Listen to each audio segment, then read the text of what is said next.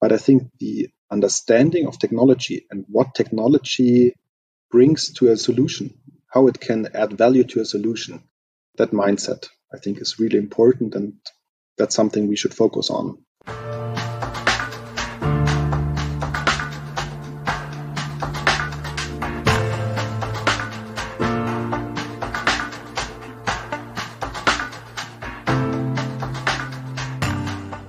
Welcome to a brand new episode of our podcast, Human and AI Mind Machines and the Gradient Descent.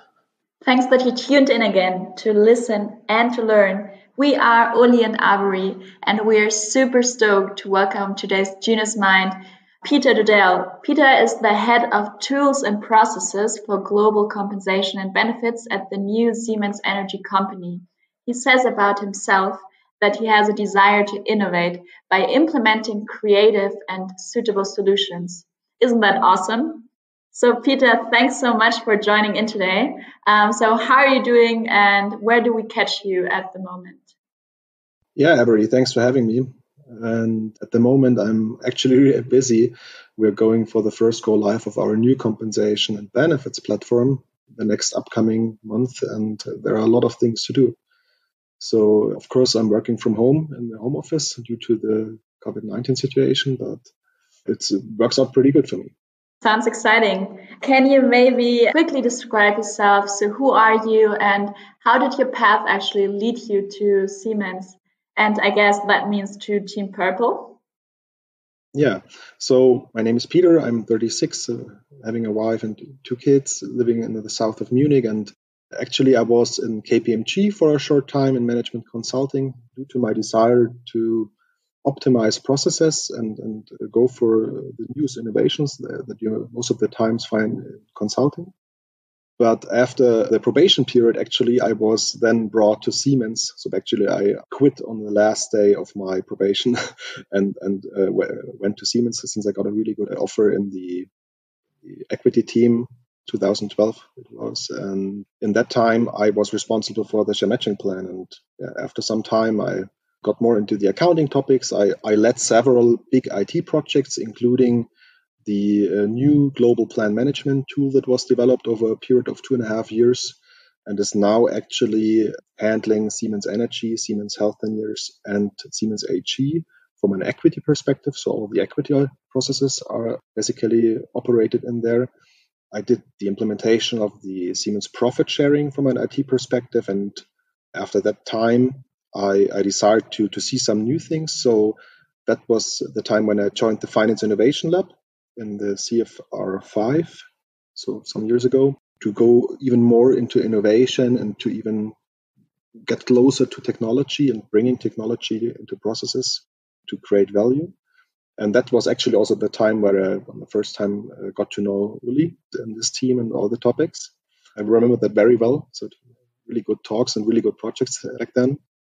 But then after two years, like trying out all those interesting technologies and, and uh, projects, I went back to my old boss and trying now to bring innovation to Siemens Energy HR, Comp and Ben, that uh, meaning that we are now trying to, with a greenfield, creating a new application platform, bringing data together and, and bringing value to, to Team Purple. Sounds good. You mentioned before that you're currently in the home office because of Corona, of course. How do you experience the current situation? What is it that gets you and your team motivated? And how do you cope with this challenge? Yeah, that's a good question. I think it's a hard situation for everybody some people like the home office. I, I like it for myself because I don't have to travel to work roughly one one and a half hours now uh, on a single way on a single track. And that saves me a lot of time. Other people don't like it at home because maybe they don't have the space. And of course also sometimes children around that makes it not easier uh, to, to be in meetings and stay concentrated. But actually i think for everybody we have enough flexibility to, to find a workaround right you can sometimes meet your colleagues at work. You can arrange days where you go in. You can you can have regular meetings also not talking about business but having like social interaction with your colleagues and discuss how everybody's feeling and how, how everybody's motivated or if you're down you can try to motivate each other. So i think at the, at the moment uh, my team and myself we're doing a pretty good job. We have like daily short calls and not only about business topics. Of course, it helps to stay connected on business topics even on the, that short cycle, but it also helps just to chat and to see if everybody is still fine and how everybody copes with the challenges, right? So I think I'm, I'm doing pretty well. And also my team is hopefully, and I, I believe so. And I hope everybody else is as well. I think there's also always positive and negative side on there. And the positive side, like I was super surprised how, how well everybody, you know, cope with the challenge, embracing, you know, this uncertainty, embracing this totally digitalization full in now. And also, you know, stuck in home office in, in different formats, right? That's great. But if we talk it since we're on AI podcast, right? So I guess you know we are coming from a hype of you know consumer platforms, right? Amazon's and, and Google search engines and advertising, promotion, personalization on offerings, stuff like that, right? And I guess if we one thinks about Siemens, then they think about you know industry 4.0, you know what is AI in industrial space, what is industrial AI. But I guess you know a, a natural reflex is that the next frontier frontier of AI is actually, you know, maybe your own salary, your own promotion prediction, right? How far would you go? Or would you trust and machine learning algorithms, you know, to be the only, you know, supervision for HR companion to manage, I don't know, autonomously, right? HR task, target setting, salary negotiations? Would you trust, like, okay, the definition if someone gets promoted is entirely done by data analytics or by, by machine learning, say? Is that something you would say, yeah, we'll, we'll soon we'll be able, we need to trust these systems? What, what's your stake on that? That's a really long and good question, actually. I think from my perspective in the corporate functions we often are not so far into technology and innovations as it, we are in the business because there is certainly more need to embed all that intelligence and, and uh, that value creation into the products to be successful on the markets. And on the corporate functions it's often around um, yeah, operating standardized processes and bringing service to businesses and to regions and sometimes the real process optimization and going that next step to having that state of the art technology in place is not the most important one. But I think it, it should become that those technologies get embedded into those processes as well on a better scale, meaning that we need to, to bring data together that actually people in a change management process will be able to trust algorithms and to trust proposals from systems making maybe not the decisions on a certain topic, but getting the proposals that somebody should get promoted, for example, or what what could be a meaningful salary increase for a person. But I think before that step, we need to really tackle our like data processes, our, our data quality.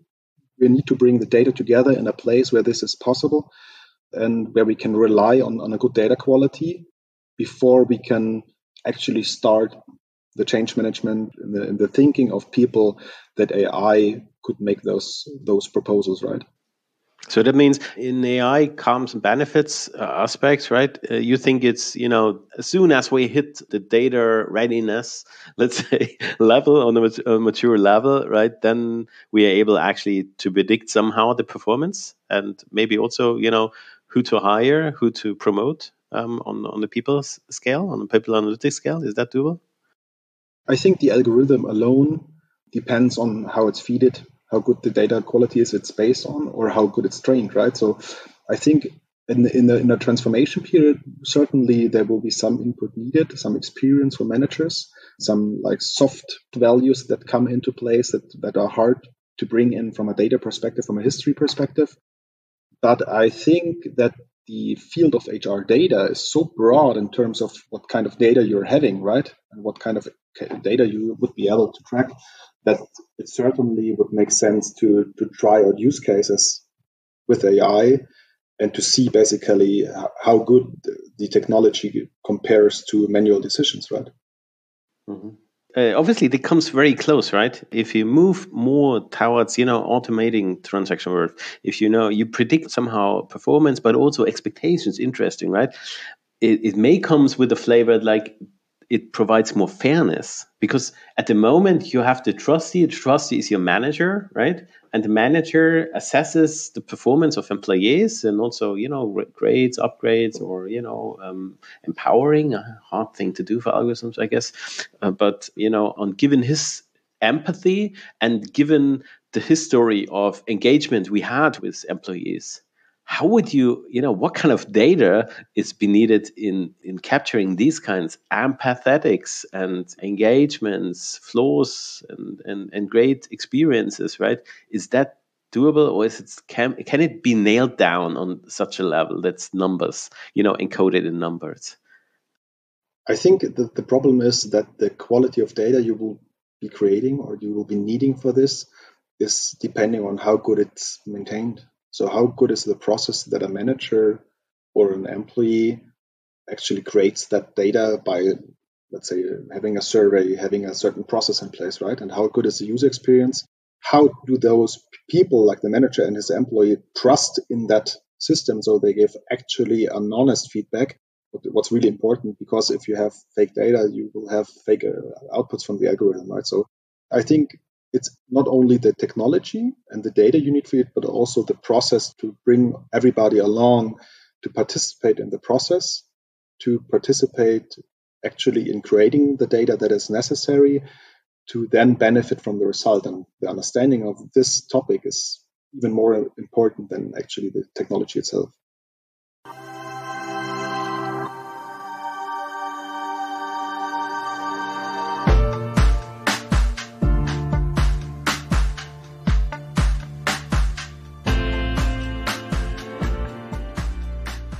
That's a very interesting perspective.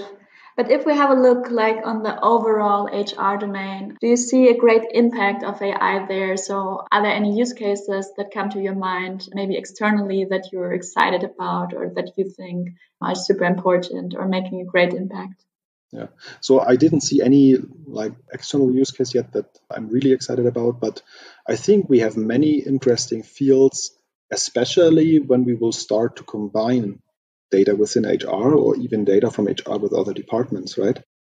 Meaning, for example, to be more sensitive about retention cases in the company and to, to connect basically compensation data with survey data regarding happiness of the employees and to make theories regarding could a bad compensation package be something that leads to employee not being happy anymore and and also then going bringing in performance data nevertheless what how performance is measured, right? But somehow to bring in performance data and to see, okay, how does this affect my top performers or my, my top performers in a certain region, right? And how can I do actually measures to make my top performers and the people I definitely want to have in my company to push the company forward?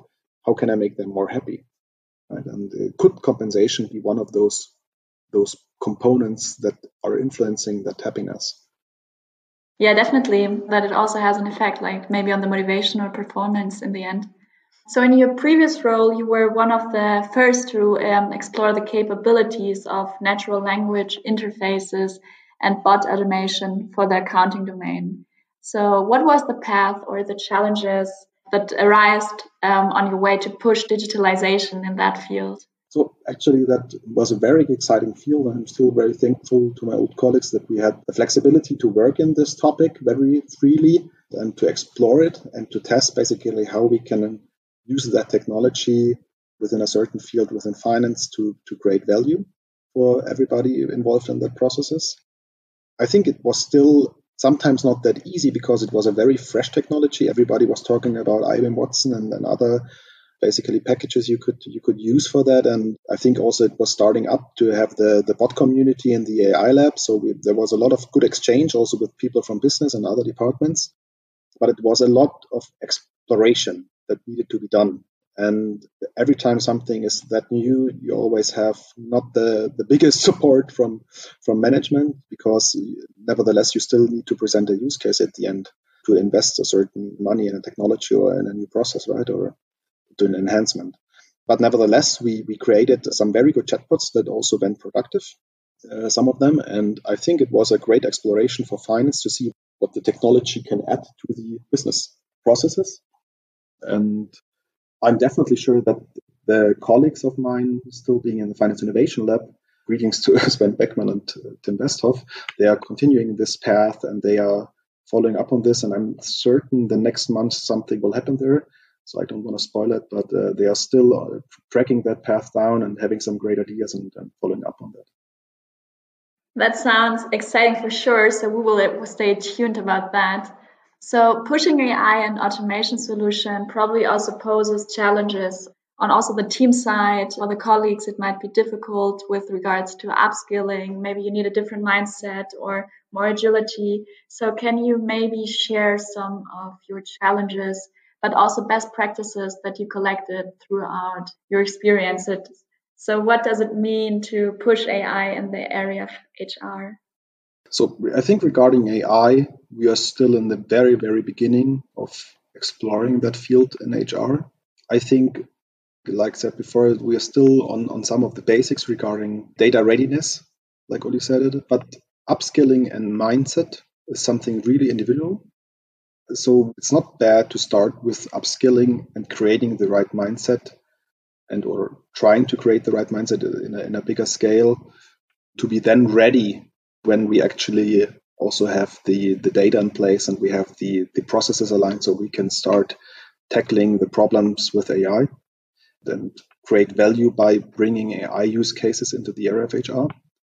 I think it's the upskilling is a really important part because for me it was, it was always very easy to try out new technologies and to get into that field and I think somebody that is not that much into technology as I am will sometimes have a bit more hard time to understand how a graph database works or how how AI works in general with all the different facets it has, right? So I think the upskilling and the understanding of technology is important. We don't need everybody to be able to create algorithms. We don't need everybody to create apps and, and like state of the art technology solutions. But I think the understanding of technology and what technology brings to a solution, how it can add value to a solution, that mindset, I think, is really important. And that's something we should focus on True. How do you do that, right? It's it's a so natural reflex of you know is then uh, I don't know you know get an intro to flow based analytics flows, RapidMiner, KNIME, and these kinds of aspects, right? But th- these hit then you know even though you as analytics expert, right? You know how to cope with that, and okay, get get the hands a bit dirty is, is to get a a rough understanding. But this hits also right colleagues who you know used to say like, hey, we always did it with Excel right? Yeah, we, yeah. we, always do it, right? I st- uh, save my files on my local file and not sharing anything, right? You know, how do you do that? Uh, do you do classes, tutorials, or how do you incentivize that? You know, people, hey, you know, get a glimpse on, you know, on, on the opportunities that are there, also with the toolings, right? I think first of all, what I normally do is I create a vision, right? I tell people where I'm actually heading to and what I think would be the right direction to bring up a discussion and to get see how basically what are the interests of the people and what is their vision. And I think in the next step, it's really important when we are creating pilots, for example, and using, for example, KNIME to explain it. What is actually different to Excel and where are the advantages and what makes lives easier when using our KNIME solution, but not the Excel solution. And this transparency at the end creates understanding. And once the colleagues are trying such a solution or are seeing what we're building now in the new platform, it's still, of course, not always easy to convince people to use a new process or a new tool. But as long as they see the advantage of it, it makes it a lot easier.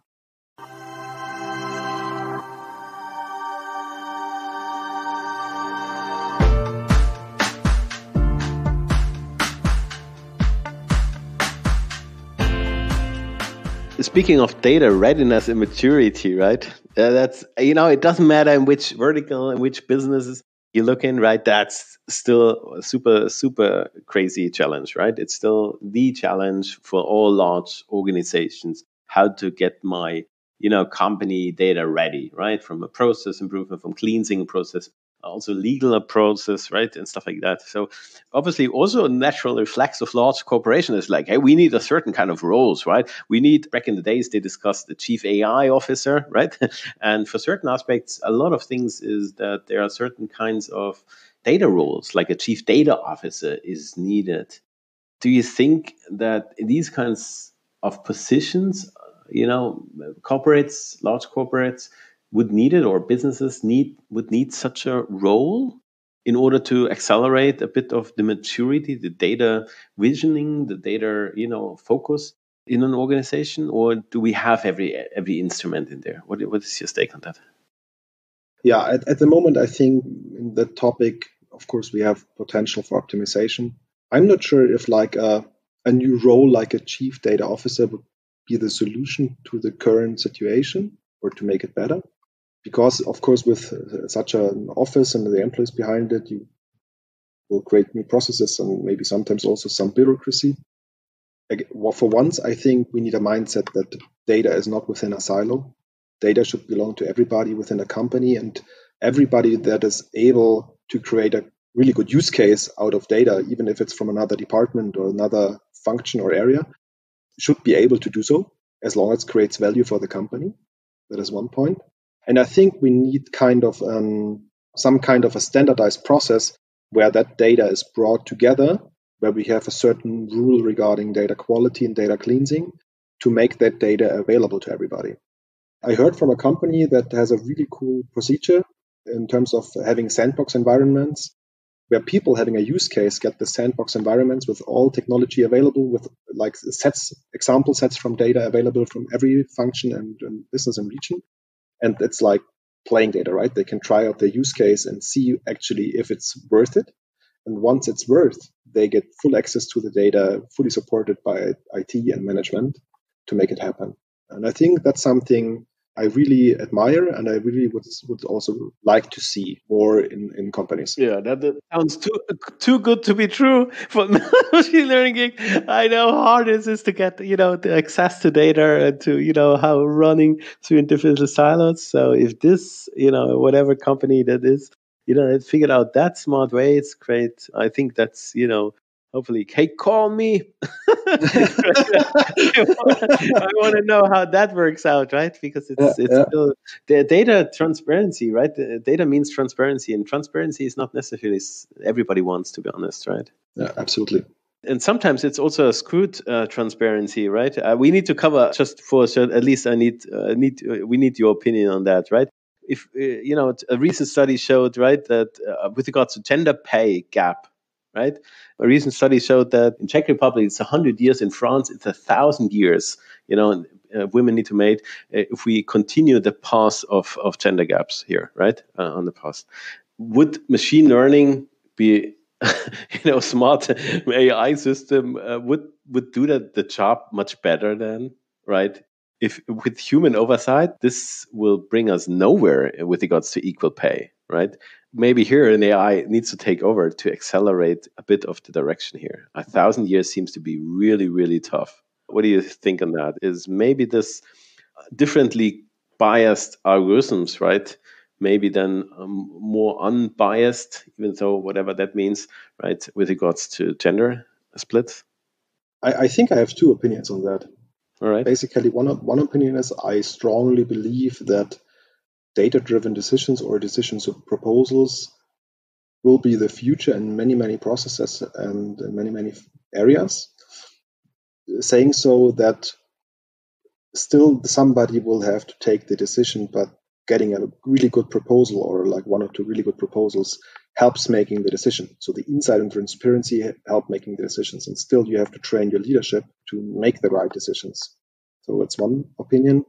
And the second opinion is that regarding the algorithm again, and I think that there were many examples, right, where the algorithm, like an IBS bot, for example, like a, the Twitter bot, got really biased and racist after two days. The Microsoft bot, I think it was, where it got racist after two days when people were finding out that it learns from getting Twitter feeds in the interaction, right, the Twitter interaction, and and then it was a racist bot after two days. So I think it's really depending also then how good is the data for the algorithm? And again, the data comes only from what people are doing currently.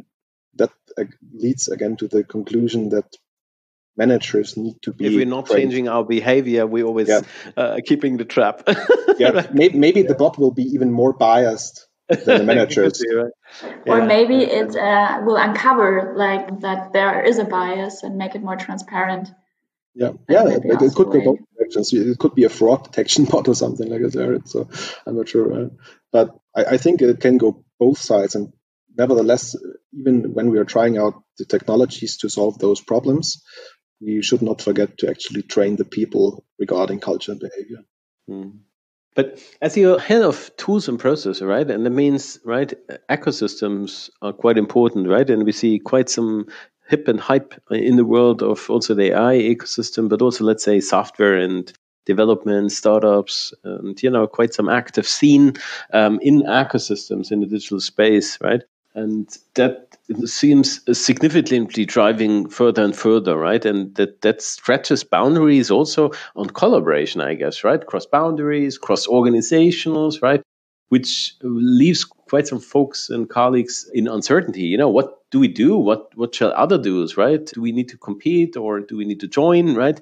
How do you see the role of ecosystems also in your tooling? Is that um, how do you foster these kinds of collaborations? How do you interface, right? Um, I think AI ecosystems and ecosystem partners, as well as collaboration, seems to be key, but uh, it's it's pretty tricky sometimes, right? How to play that game effectively? Any view on that? On the role partners and ecosystems in developing solutions? Yeah, I think collaboration is important on many scales. So on the individual scale, for example, within my team, I say collaboration is really uh, important because everybody has different strengths.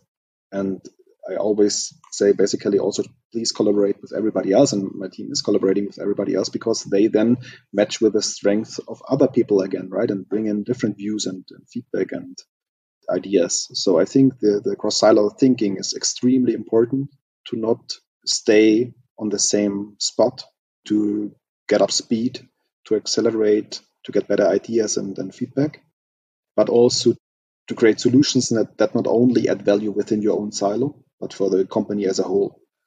Right? Because, uh, for example, when now building the incentive processes, I think we have the solution maybe to help our, our finance colleagues by just adding one or two more process steps into our solution that makes their life easy at the end. So, and of course, we could say we are only HR and we don't need to do that. But at the end, I think it will help the, help the company in, in total since we can easier implement it and do it now within our solution than just handing it over to finance and letting them take about, care about it. So, and I think that kind of thinking would be important for many other areas within the company as well. And I, I think it's already lived in many areas, but of course, we can always get better.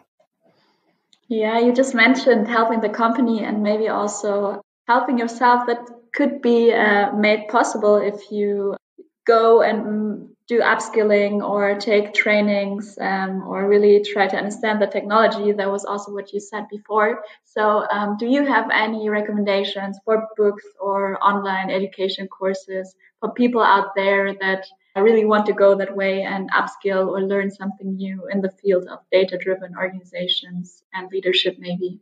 I can only speak for myself since I learned programming some years ago because I was really interested in not only managing IT projects, but also understanding what actually is done by developers, right? What is the effort if I have an idea and somebody needs to implement it?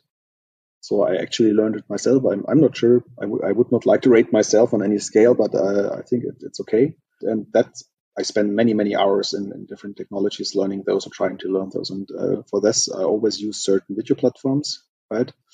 To since it's really easy for me to watch videos and to get like exercises and to be able to go on review and watch it again. Sometimes when I have a busy day, I forgot what I watched last evening.